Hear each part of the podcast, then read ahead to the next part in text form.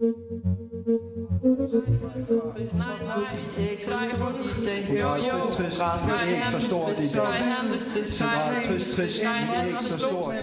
her, det var lyden fra en performance af digterkollektivet Koordinat fra tv-programmet OK Tone.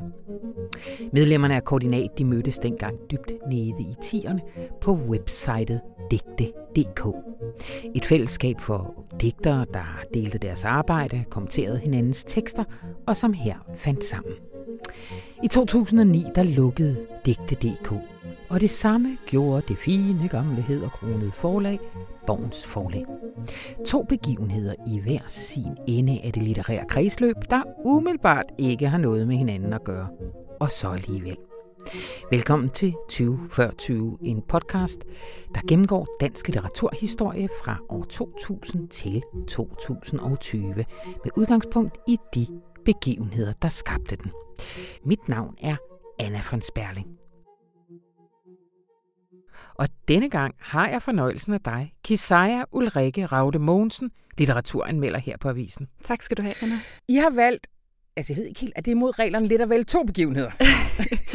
Der er jo, det er jo os, der bestemmer reglerne, kan man sige, så de ændrer sig ligesom hele tiden. Præcis, men der er lidt to begivenheder. Den ene er, at forlaget Borgen bliver lukket, og den anden er, at dansk litteraturs første sociale medieside, som hed digte.dk, lukker. Hvad er det, der gør, at, det som, at I behandler det som én begivenhed? Jamen, altså, for det første sker der mange flere ting. Altså, i virkeligheden er det, som artiklen beskriver, det er en udvikling, der er sket de sidste 20 år. Ja. Men i 2009, så bliver den her udvikling meget klar. Altså, hidtil har litteraturhistorien jo mest handlet om værker og bøger og forfattere og debatterne omkring dem. Mm-hmm. Men bøger udkommer jo også inden for nogle rammer af litterære institutioner, og især altså forlag, ikke? Ja. Og dem har man jo så de sidste 20 år snakket om, at de har været i krise på mange måder. Men i 2009, så sker der noget sådan ret dramatisk, som er, at Borgen lukker. Ja. Og Borgen var ligesom et meget veletableret gammelt forlag, som havde den her rolle som et kreativt væksthus, hvor at, altså i citationstegn, kvalitetslitteraturen ligesom var primær, ikke? Ja. Altså, det handlede ikke så meget om at tjene penge. Det handlede om at udvikle litteraturen. Mm. Et familieforlag etableret i, hvad står der, 1948, ja. En ikonisk villa i Valby. Hvad er det for noget litteratur, de udgiver? Jamen, det er jo et ret imponerende bagkatalog, de har, ikke? Altså, det var Jarl Borgen, der ligesom startede forlaget, der ligesom fandt Benny Andersen, for eksempel, og udgav hans første digtsamlinger, også før, at han brød igennem, ikke? Men hvor han blev ved med at udkomme. De udgav også sådan digter som Ivan Malinovski, men også altså, lidt længere op, altså hele den her generation af 80'er digtere, Michael Strunge, Pia Taftrup, og på datterforlaget Vindrose udkom Søren Ulrik Thomsen igennem rigtig mange år, ikke? Ja. Altså. Hvad var det, der gjorde, at de havde, hvad skal man sige, næse for den her type litteratur, der bliver så afgørende? Jamen, ifølge Marie Vinter, som jeg snakkede med, som ligesom, hun var redaktør på Borgen, da det lukkede, der var det simpelthen Jarl Borgens kærlighed til litteraturen, og hans lydhørhed over for den, og interesse for nye tendenser og kunstneriske brydninger. Altså simpelthen sådan en åbenhed over for det, ikke? Og så var de gode til at se, altså, hvad det var, der måske kunne blive noget, ikke? Altså, det er jo bare sådan je ne sais pas talent, simpelthen, at man kan se det, ikke? Men så også at udvikle det. Ja. Altså fordi Benny Andersens første bog var måske ikke højdepunktet i hans forfatterskab, men det kom så senere, ikke? Fordi man var villig til at bekoste det, og til at være tålmodig. Og det er så den ene del af deres udgivelser, fordi det er også noget spøjs, når der er også sådan en række af sådan noget mere spiritualitet, yogabøger. Ja, det er der nemlig. Altså. Og det er jo ret sjovt, altså fordi jeg var godt klar over, at Borgen også ligesom havde sådan en selvudviklingslinje. Ja. Normalt så taler man jo om sådan noget med gynger og karuseller, ikke? Mm-hmm. Altså at man kan udgive nogle bøger, som sælger en hel masse, og så kan man tjene nogle penge, som man så kan udgive nogle smalle digtsamlinger for, ikke? Og sådan troede jeg ligesom, at det var med Borgen faktisk. Ja. Men så fandt jeg ud af, ved blandt andet at læse hans egne erindringer, at det faktisk var mere sådan, altså, koblet til den her interesse også for det nye. Ja.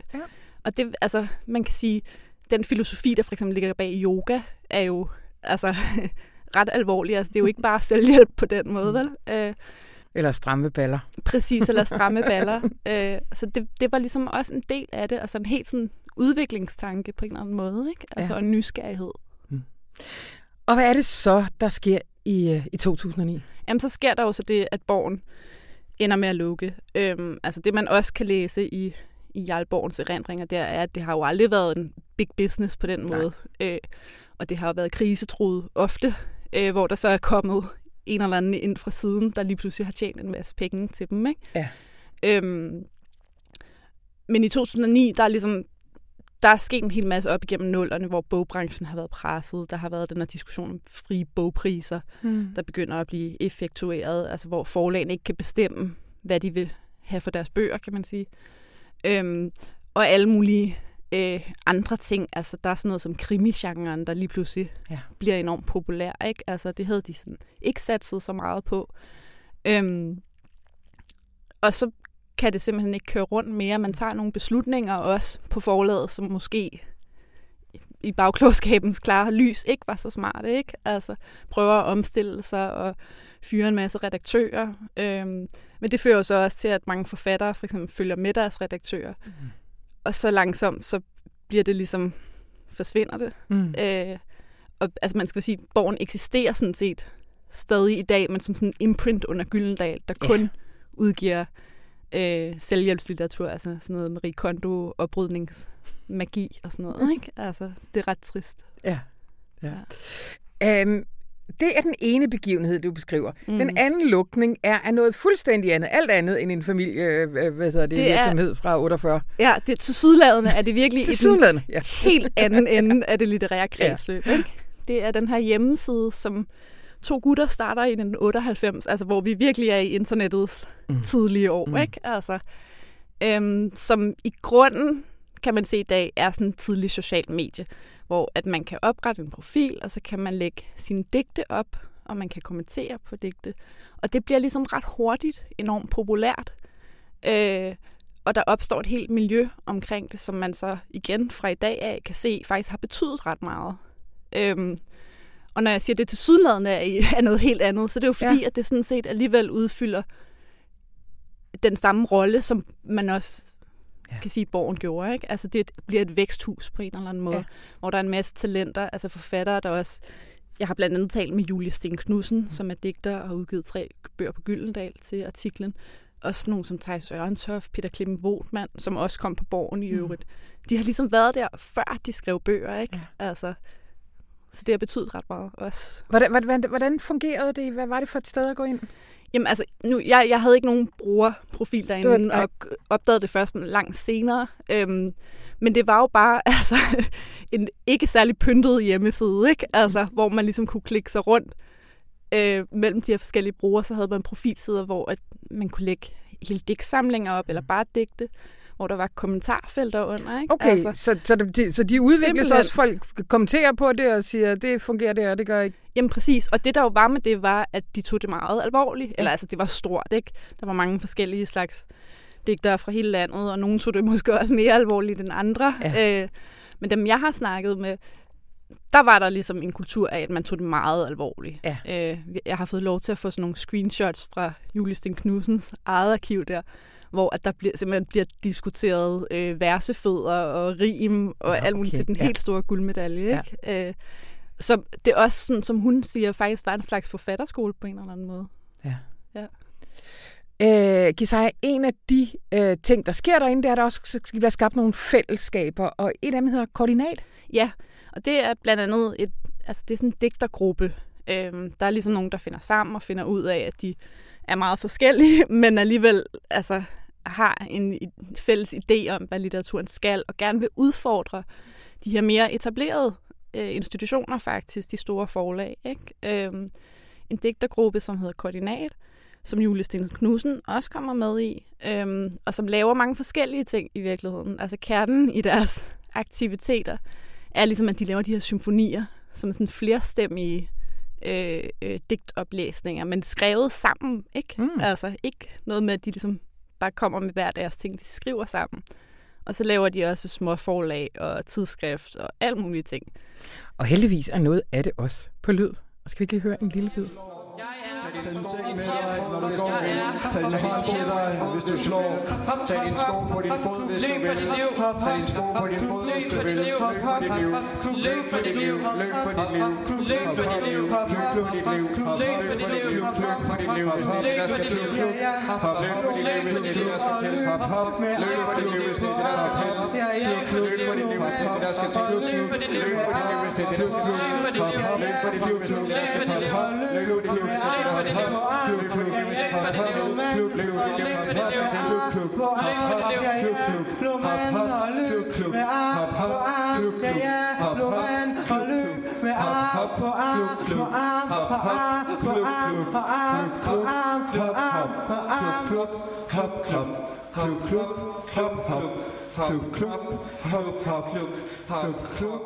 Hvad var det, vi hørte her? Jamen, det var en af de her flerstemmige oplæsninger, som altså var ekstremt succesfulde omkring midten-nullerne, som jeg også selv ligesom gik til.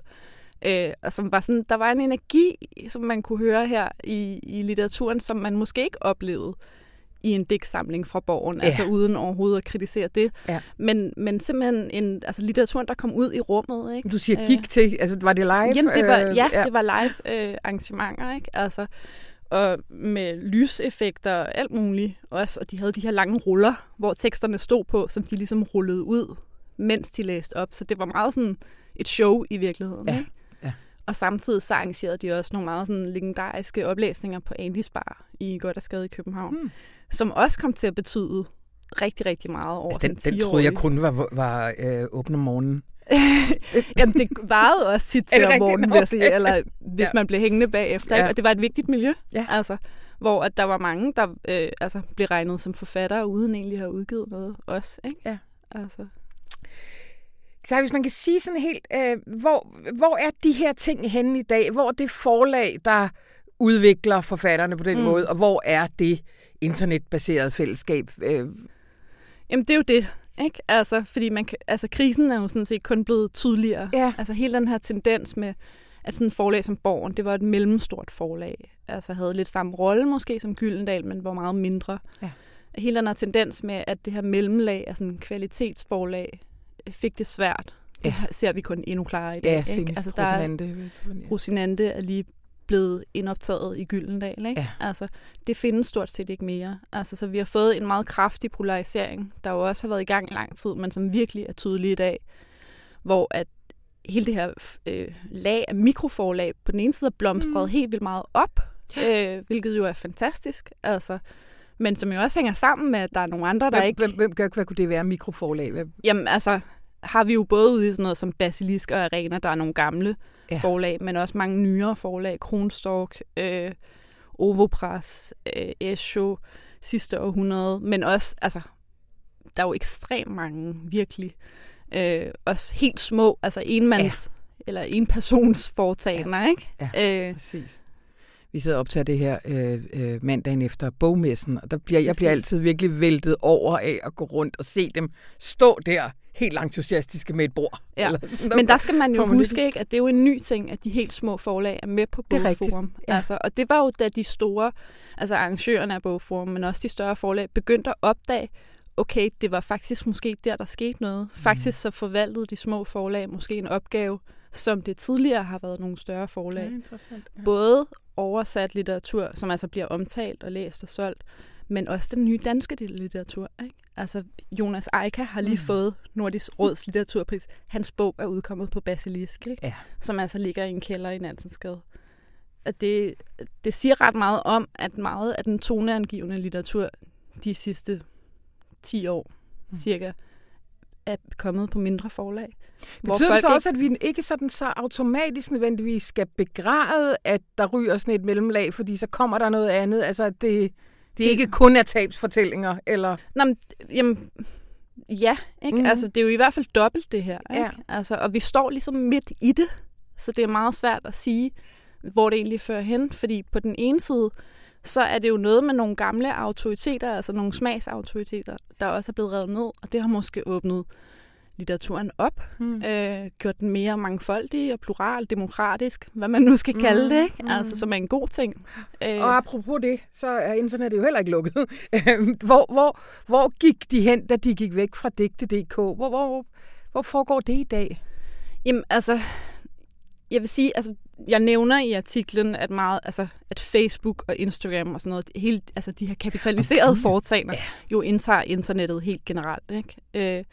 Og det er jo der, hvad skal man sige, forfatterne er i dag, men det er jo ikke på samme måde, som det var på digte.dk. Der er rigtig mange digtere på Instagram. Både større forfattere, som ligesom bruger det, hvad kan man sige, til at kommunikere direkte med deres læsere, hvilket også er en fed ting, og meget mindre helt uprøvede forfattere, der ikke har udgivet noget, ikke? Men det er jo ikke samme funktion, der er jo ikke samme samtale. Nej. Det er jo et meget hurtigere flow, og der er algoritmer, der sorterer i tingene for en, ikke? Og det er jo problematisk, kan man sige. Ja. Og den samme økonomiske sådan, skyggeside er der jo i det her med småforlagene. Altså, for det er jo ikke folk, der kan, altså man kan jo ikke tjene penge på et lille forlag. Der er ikke nogen økonomi i det. Og det gør både forfatterne, men også de folk, der driver forlagene, som jo nogle gange så er de samme mennesker endda, meget sårbare. Ja.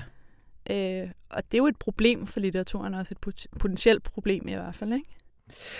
Tusind tak, Kisaja. Det bliver sidste år. Vi er i 2009 her. Kan du lige åbne, kan du sige lidt om 2010? Hvad kan vi vente os næste uge? Jeg har hørt, at det kommer til at handle om noget med klima. Om klima?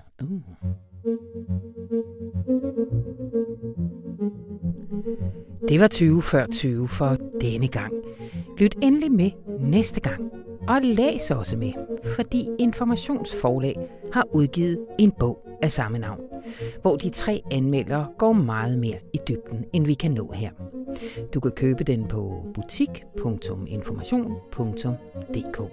Og er du abonnent på avisen, så får du 15% i rabat. Og er du ikke, så kan du skynde dig ind og skrive dig op til en måned gratis, så får du ligeledes rabatten. Mit navn det er Anna von Sperling. Tak fordi du lyttede med.